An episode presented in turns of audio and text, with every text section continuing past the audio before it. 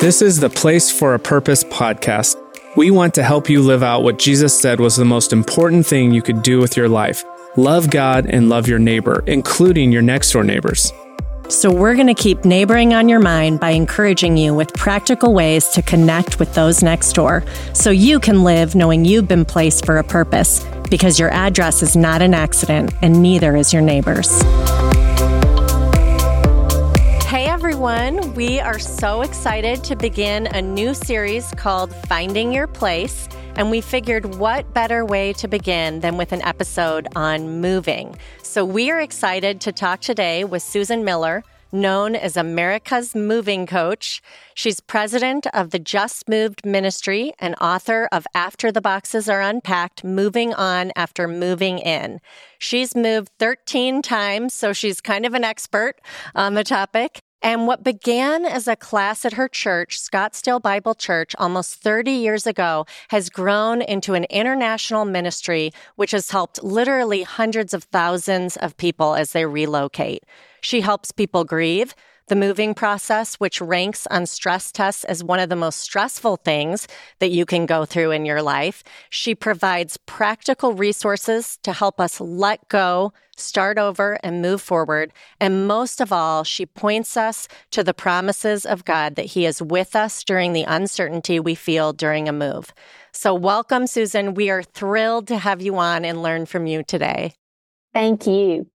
Thanks so much for being here. And so, as you know, we are a neighboring podcast centered around this theme of place. And some of our listeners may be tuning in because they've just moved or are considering a move. But for others, we haven't moved in a while and we can forget what the moving process is like. And we often have new neighbors moving in. So put us in their shoes. What are movers experiencing? And what are the people next door who have just moved in? Where are they at? And what are their lives like in that moment? That is such a great question. And I've walked in the shoes of being the new neighbor next door, as many of us have. But I think that the fact that they're immediately going to go to the emotions of that. Who will my neighbors be? Will they like me? Will I be accepted? Will we have anything in common? Will somebody bring something over? Which is not common these days, but you think those things. You want that connection.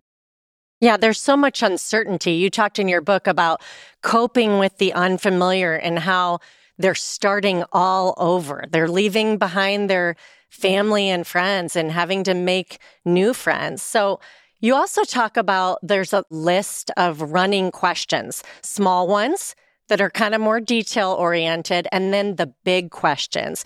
What are some of those running questions that are going through our new neighbors' minds, and how can we help them in that process? It would be so helpful if we would just show up and reach out, whatever that might look like.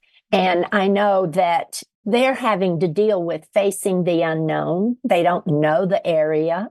They're coping with everything that is unfamiliar and they're having to start all over again. When you leave behind family and friends and you have to make new friends and you don't know anybody to call in the middle of the night if your child gets sick, those are real disconnected feelings. And so I just think that showing up is huge. Just a smile, a wave, welcome to the neighborhood.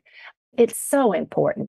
I'm sure a lot of the people that you interact with in your ministry probably use social media in that way because on our neighborhood Facebook page, people move in and they want to know who's the electrician that I'm going to call or When's the trash pickup day? All those things, they're stressful.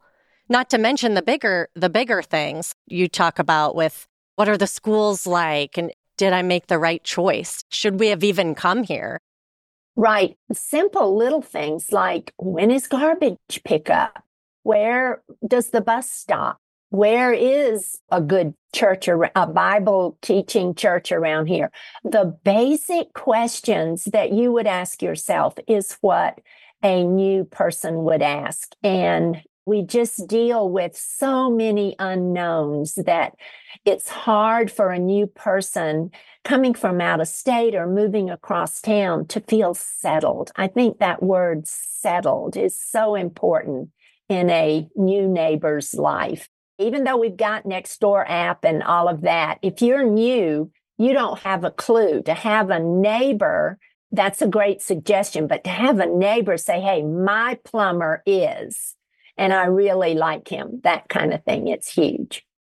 People can go online and use those social media apps to try to answer some of those questions, but wouldn't it be so much better to have those conversations in person? With a neighbor and instead of feeling isolated and like I'm having to go on Google and find all this information, I'm talking to someone who lives here. There's that personal touch. You mentioned feeling like the new neighbor when you've moved into a neighborhood and you've moved a lot. Are there any stories that come to mind of people either doing a good job of welcoming you into a neighborhood, or we don't have to name names, but maybe there was a move that was really challenging because there weren't those neighbors there that welcomed you? Does anything come to mind there? Unfortunately, the day and age of showing up with brownies or cookies is not common anymore. But I think that if you live on a street with other homes. I think if you just drive by and a new neighbor is out in the yard, for you just to stop your car, roll the window down, that's what encouraged me is that somebody cared enough to stop, roll the window down and say, Hey, we're so glad you're here and welcome that's huge. And of course, I always loved the brownies and cookies, and I would still take cookies to my new neighbors, which might not be a bad idea to plant that in this generation. Hey, reach out, have something you can start a conversation with. So, going back to some of the emotions, you talk in your book about how moves can be planned or unplanned. And with that, there can be a grief cycle to moving where we need to unpack our physical boxes, but we also have to kind of unpack our emotional boxes. There can be denial. There can be anger even over a move or sadness and then moving into a place of acceptance. So, can you share more about some of the emotions? And I know you talk about other emotions we can feel too, but share about that. And then, what difference do you think it could make in our relationships with neighbors if we just had an awareness that they're going through a lot? I think the biggest thing for us to remember as men and women in transition and change is that moving is something a woman feels and a man does for the most part. And so as women, we are pretty well tied up with the emotions and the series and stages of grieving that come with, I always say, with transition comes change, with change comes loss, and with loss comes grieving. And so not only will you go through denial, but you may well go through anger or disappointment or bitterness that you had to move when you didn't want to. There's just that and discouragement, disconnect, comparison, all of those feelings that can be conjured up in the stages of denial where you just think, oh gosh, I'm going back in your mind. How many times I thought that? I thought, oh, I'm going back. I'm really not going to be here long. This is going to be a short job change. And that's just that denial, natural part of grieving. And then the anger, where deep down you resent everything. Resentment is huge and you just feel like you don't belong. And then the depression and sadness can slip in. And I'm always sensitive to that, to be aware that it's okay to cry. It's okay to have those feelings. It's normal. The key is, and I always say with women, going through the series of moving and the stages of emotions and grief is normal. What you don't want is to be stuck in it. You don't want to be stuck in that grief. That's when it's unhealthy. And then finally, acceptance. And for me, that meant I got my Arizona driver's license and put my Georgia driver's license aside those are the steps of grieving that movers can experience. In your book, you call moving a closet illness because it can feel so isolating. And it's just hitting me in a new way to hear you walk through each one of those emotional stages, how heavy that could be and how hard it could be to go through that alone. And again, just highlighting what an impact a new neighbor could make on the person that's moving in to reach out and enter into that isolation into that closet. You say when you move, you can get MSM, moving stress meltdown remind us what are some of those big stressors that come with moving? I think it just helps us enter into the world of the new neighbor who's moving in when we remember those stressors. I'm a real visual word picture person. If you can imagine a thousand piece puzzle that sits on your table and it's all together, everything has its place and it just comes together beautifully. And then that puzzle is turned upside down on the floor. And you have to put all the pieces back together. That's what happens in moving stress meltdown. You're trying to put the pieces of your life back together and find the place, the routine, the rhythm. And these are the things that occupy the mind of a new person, a new neighbor that moves, and that you need to be sensitive. Maybe you've lived in the same town for 30 years, and all of a sudden someone new moves in. You need to just stop and think, how would I feel? How would I feel if that were me? Because it can really be a detriment to settling in and to finding your place because change is so hard. I mean, you even talked about moving from Atlanta, where you had grass, to moving to Arizona, which we have family in Arizona, to all the rocks, and how you didn't like that some of the neighbors painted their rocks green to look like grass. And I read that and I thought, gosh, change is so hard. And so, can you give some practical suggestions for people who are moving on ways to embrace some of that change? I know at the end of every chapter, you have this section unpacking the boxes. What would change specifically? First of all, step up and step out and join in. It's so important for you to get outside your front door you've got to make the first move. In other words, join up, find a Bible study in a church, join a community, something that you enjoy doing. If it's pickleball or whatever, it might be a book club. Step out, make that effort and learn about the community. There may be wonderful things that you would love to know and you just need to Google it, find out about your community plant flowers. I know that sounds so trite, but for me, I would always feel like that that was a beginning of putting down roots. If I could plant flowers and see them bloom, that was a visual beginning for me. And dwell on the positive and not the negative. You can always find negative things about a new place, but dwell on the positive. Here in Arizona, we get a lot of sunshine. Do I dwell on the fact that it's 115 in the summer? I try not to. And it's just so important to get those boxes unpacked where you can begin to start over. I loved your suggestion to along with trying out new restaurants in the area, you said try a funky new flavor of ice cream or treat yourself to a gourmet cup of coffee. I love that because sometimes we forget how stressful a move can be and how those little treats are not only a way to bring some relief, but also a way to engage in our new community, like you said.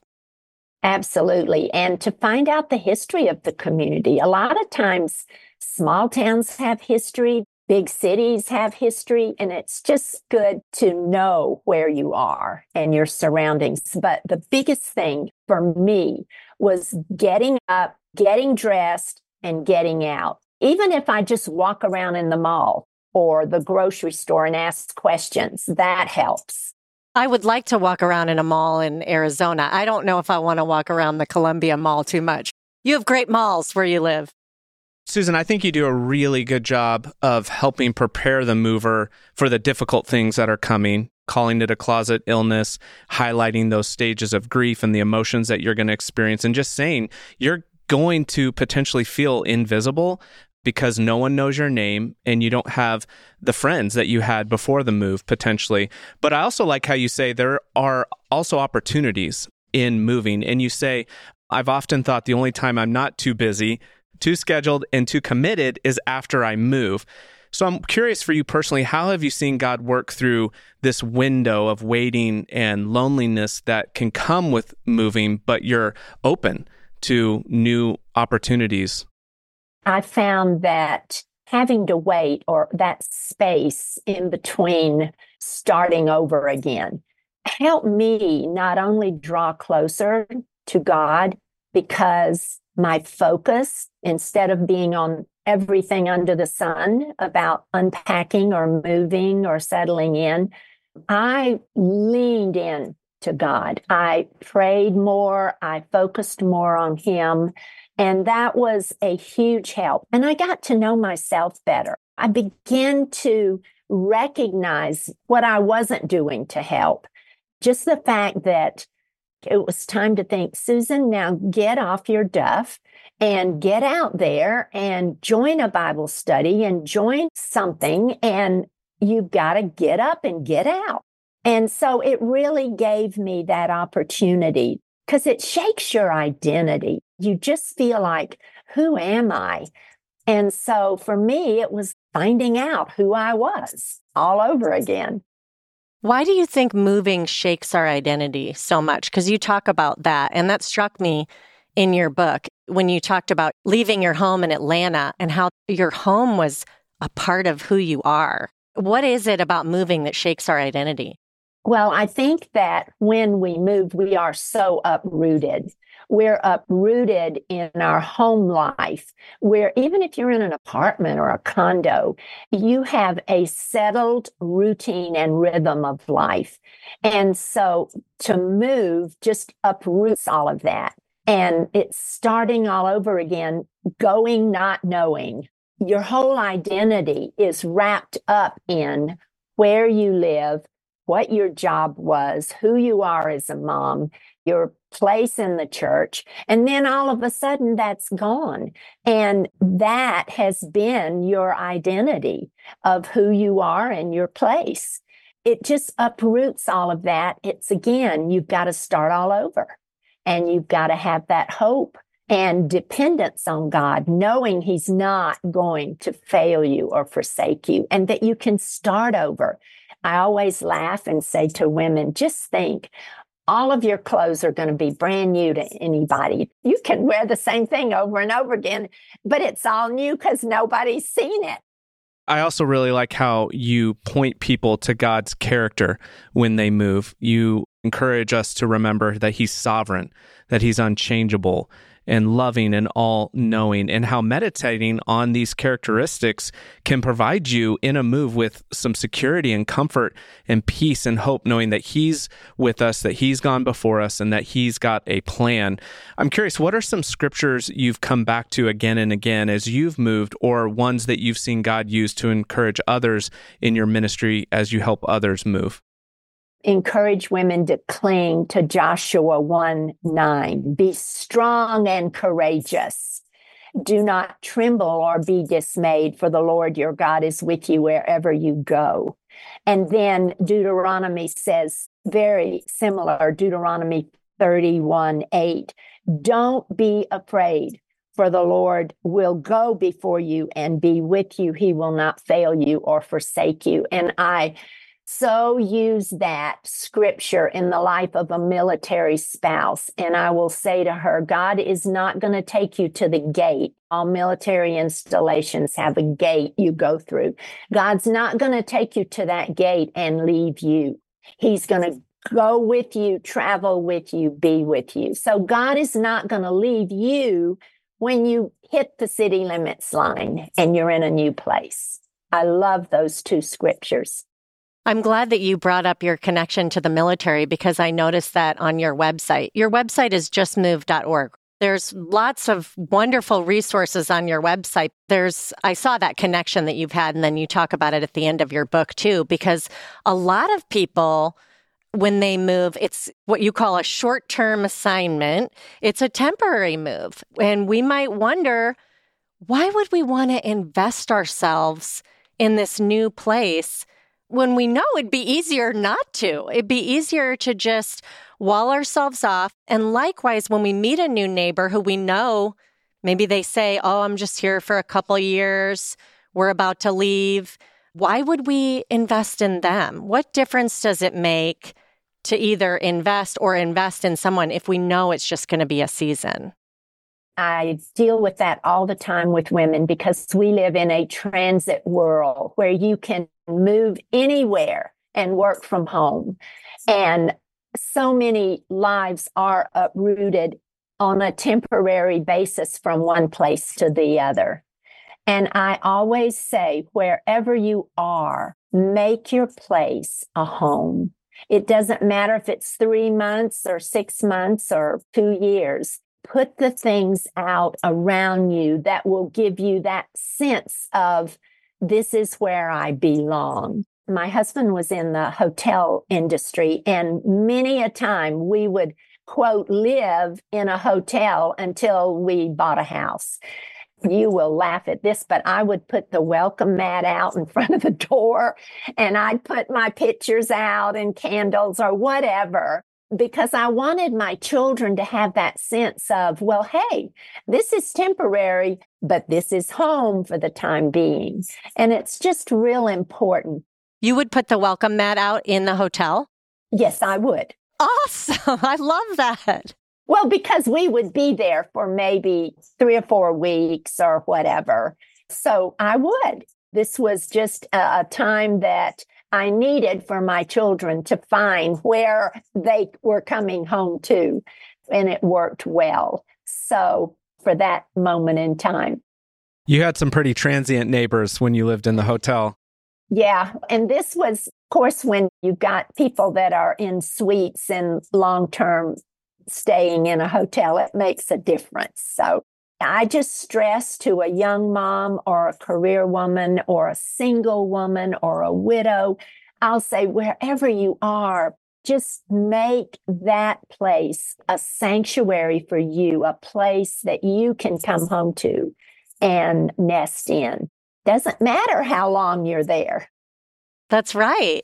And in your book, it's so full of stories of impact. And there are stories of people who have been in a situation for, I know towards the end of the book, you bring this up that short term assignment where it can make a big impact on someone's life, our own life included. I'm sure for you, if you were to go back and all those 13 moves, people just said, well, I'm not going to invest in Susan because she's only going to be here for a short time. Instead, you had meaningful connections there. And I think about how you've put us in the shoes of the mover and you've put us in the shoes of our new neighbors and knowing they're going through that loss of identity, they're going through all of those feelings. How much of an impact would it make for them as they're processing through all of that to show up and show and share the love of Jesus with them. It can be so profound. Absolutely. And I always say, don't miss the moment with a smile or just a gesture of kindness. And that's what will be remembered that you showed up, that you did not miss the moment. There have been times when I've moved that I thought, does anybody even know I'm here? And then maybe someone from around the block is walking by and sees that we're new because I'm still putting boxes out or whatever. And they'll stop and just say, Hi, here's some phone numbers. This is my number. If you need anything, call me. Just the simplest act of kindness. It's just huge. Don't miss the moment to be Jesus to someone that's lonely be the arms and the feet of Jesus to someone that's new. You never can tell what an imprint that will make on their life. Reading through your book, obviously, we noticed that you give some great suggestions about relating to new neighbors when they move in.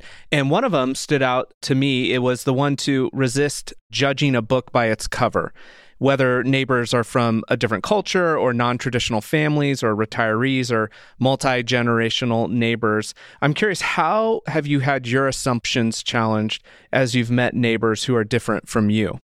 And that happens. That's reality in this day and age. And the first thing I do is I leave my feelings at the door as far as judging. This is a time and an opportunity, again, to be a light in their life, to be the hands, the voice, the feet of Jesus. And so anything that if they speak a language I don't speak from another country, if they are dressed different or whatever the situation is, I leave that behind. And I just want to be the importance of being a blessing to someone that they can feel is not judgmental. This is not a time to get into judging others. This is a time to welcome people into your arms of caring and kindness and showing that they matter. As we wrap up here, I would love to give you the final word, and I'd love for you to speak to our listeners who might have a move coming up. What are some final thoughts that you would like to encourage them with. And then also encourage some of our listeners who might have new neighbors moving in. It's the beginning of the new year. People are going to start moving and, and moving into our neighborhoods. What would you want to say to them? So, first off, the people who might have a move coming up. If you've got a move coming up, I always say get your ducks in a row and plan ahead, which those are the practical things.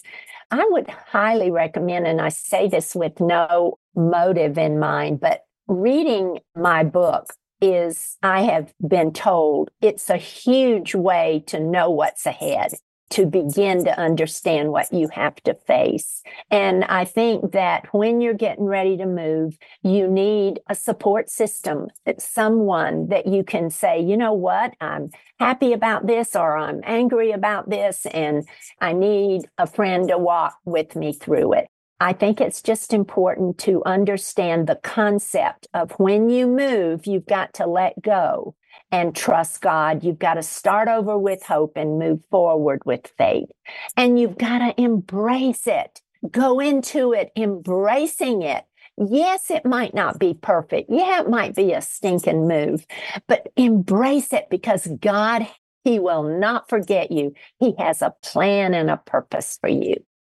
What would you say to encourage those of us who are in a neighborhood? We're not moving, but we see people moving in next door, what would you encourage us with how to relate to them and reach out to them?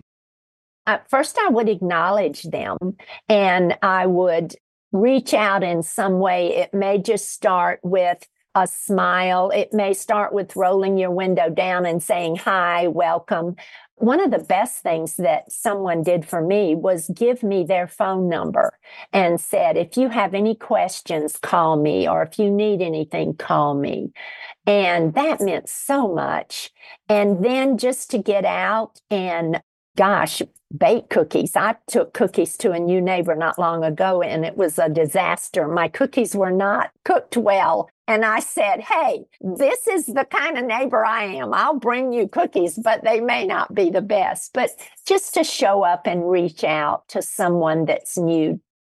One thing that struck me that you said is use people's names because you you talked about how people feel invisible and there was that one story of the person who they just wanted to get a call from a solicitor just to have their phone ring or to hear their name and so it goes along with acknowledging them is using their name once you learn it but Susan, I'm so glad you're here. Susan, here's some cookies, Susan. It makes an impact.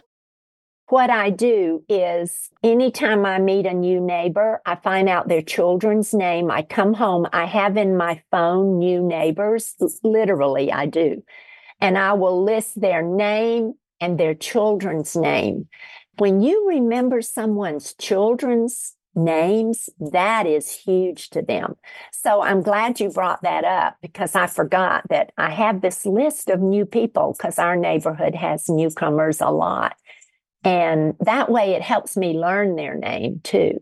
So Towards the end of the book, there's something that you say. I want to read it aloud right now. You say, There isn't a change so traumatic that God cannot restore you, no pain so deep that God cannot bring you comfort, and no circumstance that is without God's presence.